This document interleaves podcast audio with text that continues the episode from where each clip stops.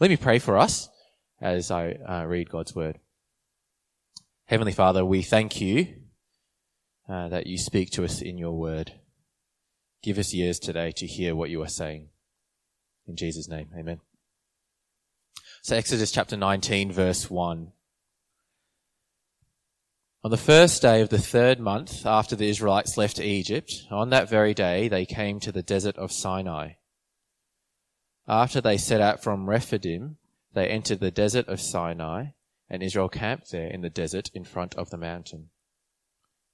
Then Moses went up to God, and the Lord called to him from the mountain and said, This is what you are to say to the descendants of Jacob, and what you are to tell the people of Israel.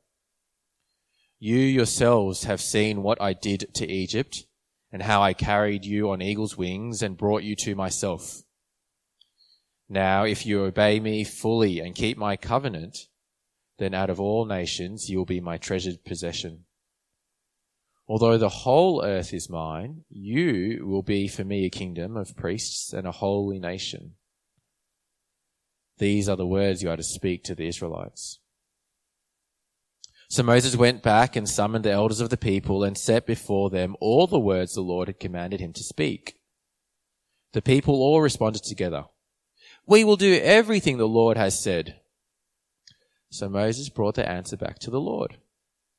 The Lord said to Moses, I am going to come to you in a dense cloud so that the people will hear me speaking with you and will always put their trust in you. Then Moses told the Lord what the people had said. And the Lord said to Moses, Go to the people and consecrate them today and tomorrow. Have them wash their clothes and be ready by the third day, because on that day the Lord will come down on Mount Sinai in the sight of all the people. Put limits for the people around the mountain and tell them, be careful that you do not approach the mountain or touch the foot of it. Whoever touches the mountain is to be put to death. They are to be stoned or shot with arrows. Not a hand is to be laid on them. No person or animal shall be permitted to live. Only when the ram's horn sounds a long blast may they approach the mountain. After Moses had gone down the mountain to the people, he consecrated them, and they washed their clothes. Then he said to the people, Prepare yourselves for the third day.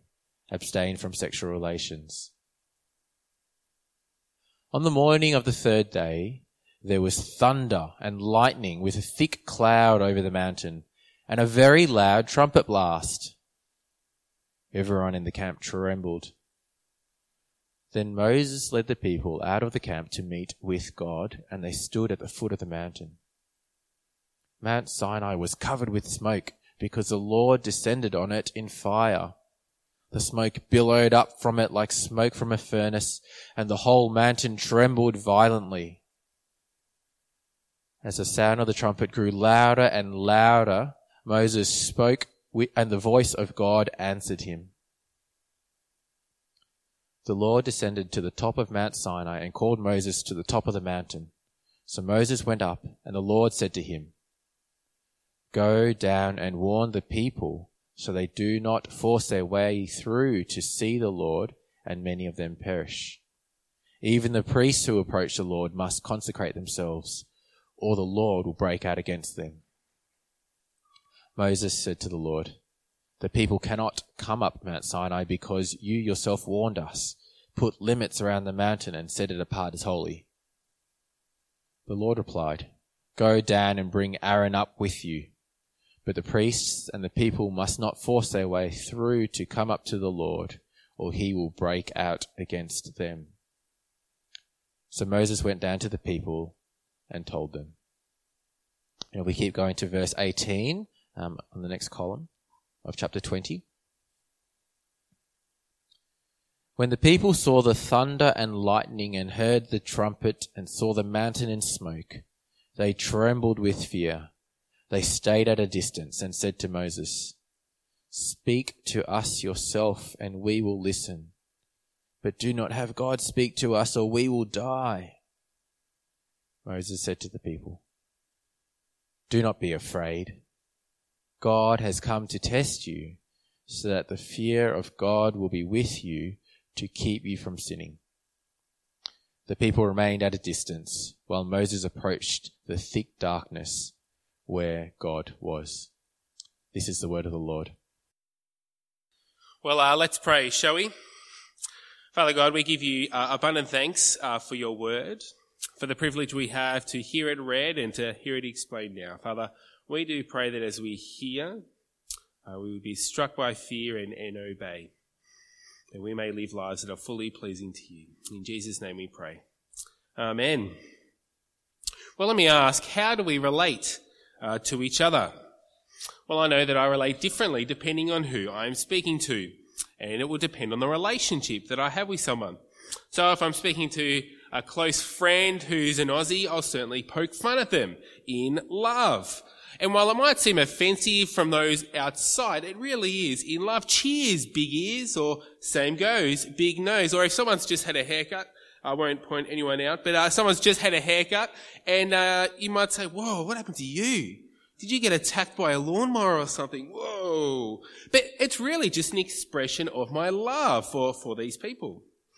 But see, I wouldn't do it with all people, and I certainly wouldn't do it with, uh, say, someone who's visiting us from overseas who, who's not aware of this culture and wouldn't realize that I'm poking fun and just having a bit of a laugh. And the way that we relate will really change depending on the nature of the relationship.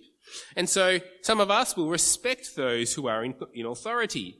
Our bosses, police officers, politicians, our doctors, our parents. Uh, and certainly if you've been in the army, you've learnt really quickly that you must listen and obey those in authority, because if you don't, well, you're in trouble. You see, how we relate matters. And particularly, how we relate to God matters. We're continuing the book of Exodus, and we're going to see that God, and we've seen that God has initiated a relationship with Israel. And so how they relate to God is important. We've been following along the story of Exodus from the, from the start. And, and to recap the story so far, I could do it in two words. Slavery and rescue. Slavery and rescue. God's people, they were slaves in Egypt under the cruel and harsh rule of Pharaoh. And despite being asked many times, Pharaoh would not let them go. And so God, He worked His wonders. He used His creative and sovereign power in the ten plagues. He led them through the Red Sea. God rescued them out of slavery. And when God spoke to Moses for the first time, way back in chapter 3, do you remember the burning bush? Whilst they're still slaves needing to be rescued, God said, I will rescue them. And he gave them an, assurance. Uh, I've got it, uh, it should be up on the screen. Uh, from verse 12, it says this When you have brought the people out of Egypt, you will worship God on this mountain. And as chapter 9 begins, we see that that is what God has done. They have left Egypt and they are now, chapter, nine, uh, chapter 19, verse 2, camped there in front of the mountain. You see, God has delivered them to the mountain as promised. God has rescued them out of slavery. He has brought them here so that they may serve Him. Well, God has a message uh, for his people. Uh, in verse 3, for the descendants of, of Jacob and the people of Israel. And the crux of the message is, well, God wants a relationship with the people he's rescued. God wants a relationship. And he outlines what that relationship will look like. And he starts, he starts by looking back. He starts by looking to the past. Have a look there at chapter 19, verse 4 uh, in your Bibles. You yourselves have seen what I did to Egypt and how I carried you on eagle's wings and brought you to myself. God reminds them of what he has already done. He has rescued them. In fact, they've seen it for themselves. The ten plagues, the parting of the Red Sea. They've seen how God has acted mightily to save them. They've seen it all. It is in their living memory. And then God gives us an, an illustration of, of what the rescue looked like. He says, I carried you on eagle's wings and brought you to myself. Now, look, I don't know if you know much about eagles and eaglets. That's the official term for a baby e- eagle. If you didn't know that, eaglet. Something I learned this week. Uh, anyway, do you know how they learn to fly? Well, it seems that one parent in the nest will kind of encourage the, will stir up the nest so that the eaglet kind of puffs out its wings and so it's kind of ready to go. And then the parent just kind of kicks it out of the nest. How crazy is that? Anyway, kicks it out of the nest and it starts flapping like crazy to kind of like, kind of stay up. But then as it gets tired, another parent will kind of swoop underneath it and catch it on its back, giving it a rest. Uh, the, the eaglet does nothing on, on, on the back. It's just rested, protected safely on the back of its parent's back. And God says that is what He has done for His people. He has rescued them mightily. He has brought them to the mountain. But not only has He carried them on His back, He has guarded them, protected them, guided and provided for them. And they have done nothing. You see, it is God who initiates a relationship with Israel he rescued and brought them safely to himself. And the order of these things is really, really important, particularly as we continue to read. God saved them first. Before he required anything of them, God saved them first. And, and it's the same way God has always acted. You see, God's rescue comes before the law, as we'll see. Salvation comes before obedience. God loves, God saves before requiring anything of people. And you see, we've got to remember that today for ourselves. Because God doesn't save us because we're impressive, because, because of the amazing things we may think we have done, because God owes us for some reason. No, no, no, no. We need to remember that we are hopelessly horrid in sin. We were dead in our trespasses and sins, slaves to sin, broken, undeserving. And yet, whilst we we're still sinners, Christ died for us. You see, it is God's grace. God's undeserved, unmerited favor towards us. God rescues us in Christ. And while for some they may think that God is a demanding God, that he requires all these rules to be kept before he will save, you must do this, otherwise I won't touch you, I won't save you, we can just see that's just baloney. It's all plain wrong. God takes the first step. God acts first. He saves, he rescues before requiring anything of his people. And I think we see that in the way the book is structured in the book of Exodus. We've spent the first 18 chapters, up to this point here, 19 chapters, where, where nothing has been required of them. It is the picture of God saving his people in slavery into himself, in rescuing them. God initiates the relationship before requiring anything. That is because grace, God's grace comes before the law. Salvation before obedience. Well, God initiates a relationship with, uh, with his people by acting on their behalf. And now that there's a relationship, they're to remember in the present what God has done in the past. And they do that. Have a look there at 19 verse 5. Now, if you obey me fully and keep my covenant. You see, God saved them. He's initiated the relationship but they're to relate to God by obeying Him. What they do in the present is based on what God has already done in the past. They obey and keep His word because they're already, they are already in a relationship with God and so they obey. And while their salvation and rescue isn't, it's not dependent on their obedience, they are nonetheless required to obey because it's not a free ride. God expects them to listen and obey. Just like a, a basketball coach or a gymnastics coach or a netball coach or a footy coach, whatever coach you can imagine in your head, who requires you to listen and obey them. They'll get you to do drills. They'll get you to do training. They'll make you do really hard work for the team. And when you do it, it shows that you are part of the team. Or you might get cut from the team. You see, they were to obey God fully because that was the nature of the relationship. And you see, if we want to be in a relationship with God today, the very first thing is we need to be saved. We can't have a relationship with God unless we have been saved. And while we don't need to be saved by, from, from Egypt and Pharaoh, no, no, no, we need to be saved from death and judgment, from our rebellious hearts, from when we have swapped God for things that are not God. And you see, the only way we can be rescued and saved is through faith in Jesus. Through his death and, and resurrection, Jesus has defeated sin and death and all its consequences.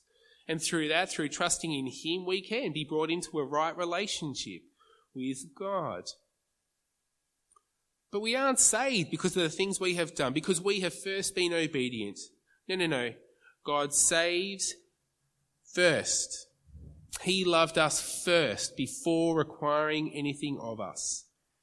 And yet in response, in response to his mercy and grace, his love, his kindness, it's in response that we want to listen to his word and obey him. Just like Jesus said, if you love me, keep my commandments. If you love me, keep my commandments. Commands.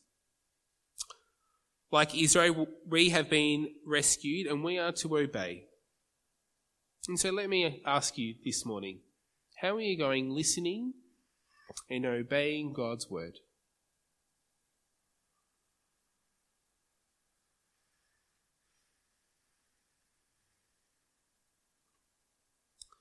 Well, God has rescued in the past, and they're to obey. And there are future promises as well, because when they obey, they will be drawn into this deeper, more intimate relationship with God.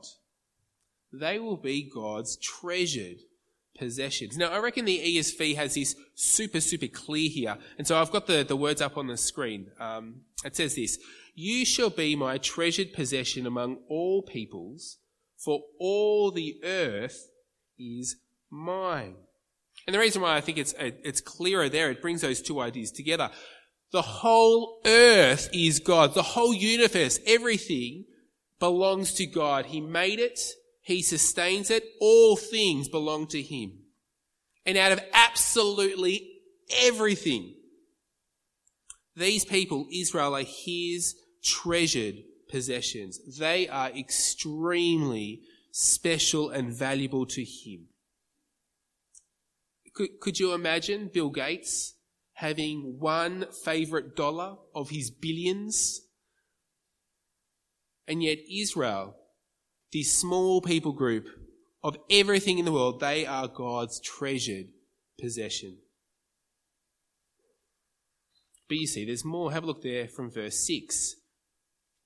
You will be for me a kingdom of priests and a holy nation. And I reckon these two ideas uh, come together. And while the priesthood uh, hasn't been established yet, we'll kind of see that as we as we continue reading uh, uh the book of Exodus and the, uh, and the books to come. The idea of the priest was they were to mediate between God and the people. They stood between God and the people. And their job was to teach, to teach God's word, the, his statutes, his, his precepts, his decrees, the, the words of God to the people. And, and that's kind of what Moses uh, has been doing, and it's the things that Moses would teach uh, to come. But you see, it was more than that. They were to offer sacrifices and, and to pray on behalf of the people. You see, the priest had this dual job. Their job was to, to serve God and to serve the people. And you see, by calling them a kingdom of priests, they were to be the world's priests. They were to serve the world by standing between God and the world, the people of the world. They were to communicate God's uh, statutes, God's will to the world. They were to teach and speak God's word to, to the people around them. You see, they were to represent God. They were to be walking, talking advertisements for God. But they were also to conduct themselves in a manner worthy of God. They were to be holy, that is, set apart. They were to be distinct from the world because they represented God and were to stand for everything that God stands for. They were to live a life of, of holiness, separate, of, of different from the rest of the world. God says to them, You will be for me a, a kingdom of priests and a holy nation. You see, God was calling them to a specific role. They were to serve the world, the people of the world, by speaking of God into the world. And yet they were to maintain their difference from the world. They weren't to move to monasteries and, and be removed from the world. They were to be part of the world, just live differently. They were to speak of God. They were to live uh, of live differently.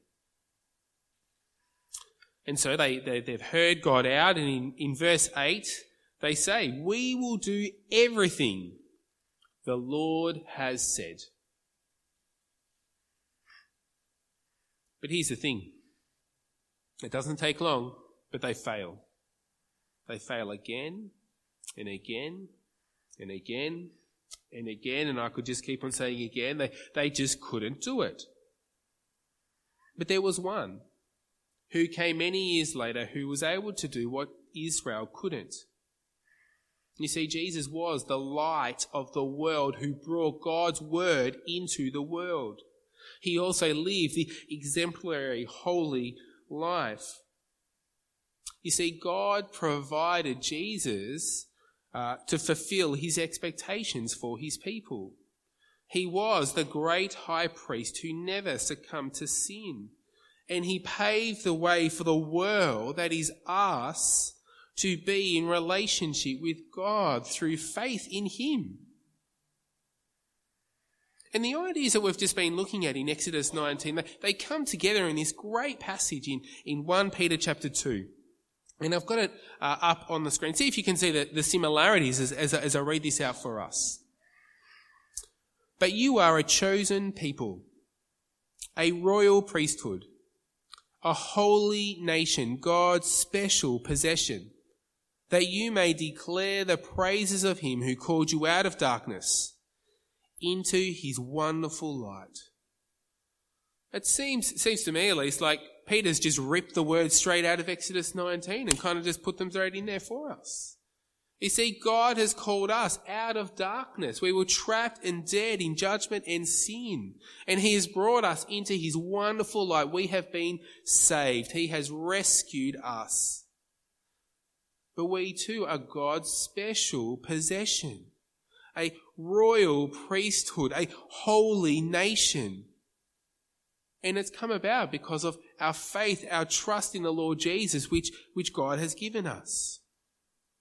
And so the mission that Israel has back in Exodus is actually our mission too. As, as God has saved us, we are to declare these wonderful, amazing things to the world around us. We are to speak and yet we are to live holy, godly lives as well. We are to live differently from the world around us because we are to be walking, talking advertisements, billboards for God. People will see us and it will reflect back on God. And here's the thing. People may accept or reject the gospel because of the way that we live our lives. People see us. They will see the way that we treat others, the way that we interact, the way that we love or, and care or, or when we don't. People will see when we're being hypocrites, and they may well reject the gospel. I, I heard this story recently about a husband and a wife. Uh, they'd built up this friendship, this this relationship with these unbelieving uh, couple, and uh, they'd had lots of conversations in the past. But but the unbelieving couple, they had really specific questions. That they really wanted to sit down and have some time and really engage and talk about these kinds of things. And so a night had been set. They were going to meet together and, and, and chat. But just before, uh, and they were going to meet at the, the home of, of the believers. And just before uh, they were about to come, the husband and a wife, the believing couple, they get into this massive, massive fight. And it's nasty. It's a nasty, verbal, awful, horrific fight. Awful things were said. I can't even repeat them. And then the doorbell rang. And they have heard everything. And the very first thing they say is, We don't want to have anything to do with you or your God. You are just like us. How are you any different from us? You see, how we conduct our lives matters. And it will affect the words we use when we proclaim Christ.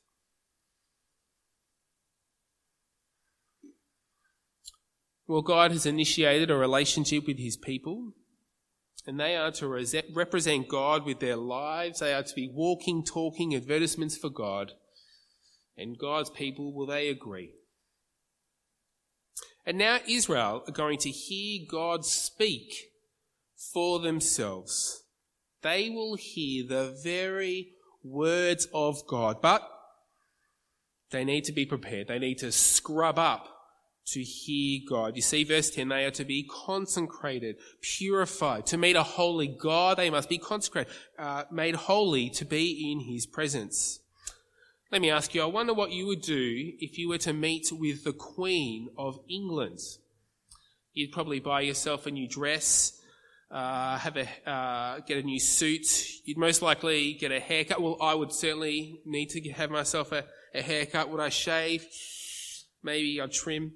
Uh, I'd have a shower. We'd put on some deodorant. Would scrub up. We would scrub up to look the part, to look nice, to meet the Queen of England. And so, how much more Israel, as they meet the holy Creator of the universe? how much more would they need to be prepared and scrub up to meet with Him?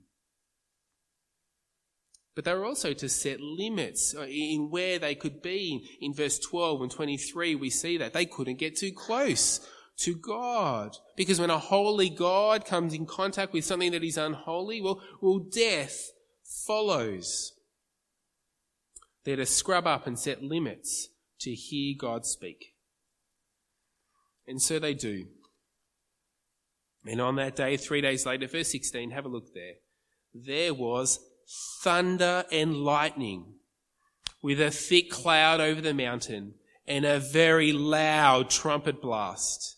Everyone in the camp trembled. And down to verse 18.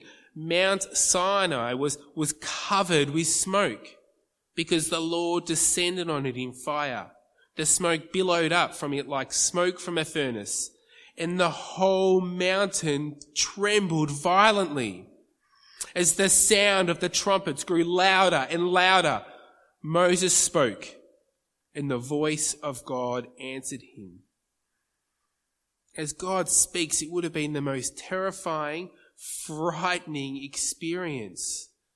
The smoke, the, the noise, the thunder, the tremors, like, like we're in the middle of an earthquake and a volcano and a thunderstorm all at the same time. What an awesome, frightening thing to have experienced. And as they hear God speak, uh, in particularly from the parts that wasn't wasn't read out for us uh, today, uh, he gives the Ten Commandments.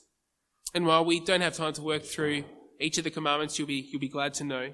Uh, what we do see is that it's the means by which Israel were to relate with God, how they were to relate with God in the relationship that He had initiated. The commandments were God's good word to Israel. They were to provide Israel with direction and instruction to how to live in the relationship that God had initiated. How to relate to their God who had saved and rescued them. Well, the people have heard God speak and they are struck with fear. Have a look there in chapter 20, verse 18. When the people saw the thunder and lightning and heard the trumpet and saw the mountain in smoke, they trembled with fear. They stayed at a distance and said to Moses, Speak to us yourself and we'll listen, but do not have God speak to us or we will die. You see, they've heard God speak and they respond in fear. You see, this is the only time where they hear God speak directly. Normally it's Moses who speaks on their behalf and later prophets would speak on God's behalf. But as they hear God's voice in the flesh, they are terrified. They tremble with fear. And this is the right kind of fear.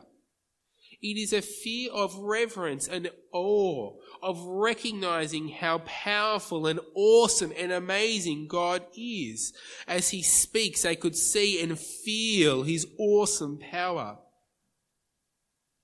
But it's not a fear that God is out to get them.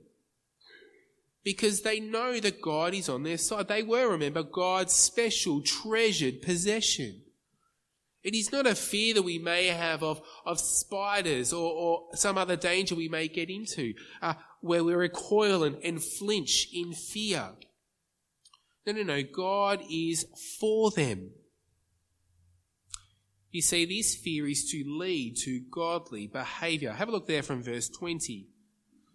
Moses said to the people, Do not be afraid. God has come to test you so that the fear of God will be with you to keep you from sinning. You see, this is a loving fear of God. Not that God is out to get you, no, no. But a fear that'll keep them from sinning. A fear that'll help them obey their awesome, almighty God. You see, God wants his people to obey, to fear and obey him. You see, God has entered into this relationship with his people, and they can't take it lightly. You see, they need a good and right, righteous fear that will keep them, prevent them from sinning. It is a loving fear. Uh, and it's the same kind of fear we need today. A good and, and right fear of recognizing God's almighty, majestic power knowing that He is on our side. We are a chosen people, a, a royal priesthood, a holy nation, God's special possession, remember? And yet we need a loving fear of God too. And it is a fear that we should be praying for, that we would have this loving fear of God. Because how we live matters. Our behavior, our conduct matters. We can't take our relationship with God lightly. He saved us and brought us into relationship with Him, and so we need the right fear of God that leads us to obey Him and to keep us from sinning. And so, are we listening to God's voice? Are we hearing God speak through His word? And upon hearing Him speak and hearing His word, are we changing our behavior? In fear of God and to obey? Or has God's voice become one of many? One of many in your life that it is just, just gets drowned out. That we, we just tune off like the other voices we hear. What do we need to hear from God and His Word that we will repent from? You know, I need to ask the same question of myself. I ask it of you, but I ask it of myself as well. What is it that after hearing God's word do I need to confess before God? I ask of you selfishness, greed, lies, sexual immorality. In fact, insert whatever here that you don't want me to ask you about this morning. May the right loving fear of God lead us to repent from our sin and obey and live for Him. You see, God has saved and rescued us. And He has done that before He required anything of us. And now that we are in relationship with Him, we seek to live and obey Him.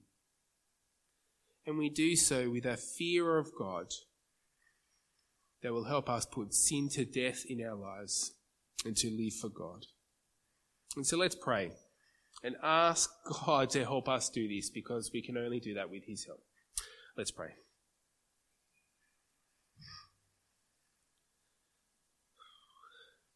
Father God Almighty, we give you great thanks for the way that you have saved and rescued us, for the way that you have brought us from the dominion of darkness into your wonderful light. You saved us when we were dead and have given us life.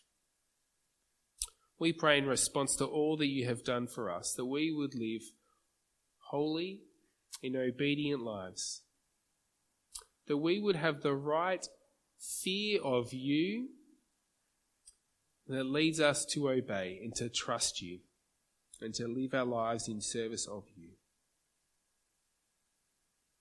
Father, please uh, grow us to be great walking, talking advertisements of you in the way that we live our lives, that you may be honored and glorified through us.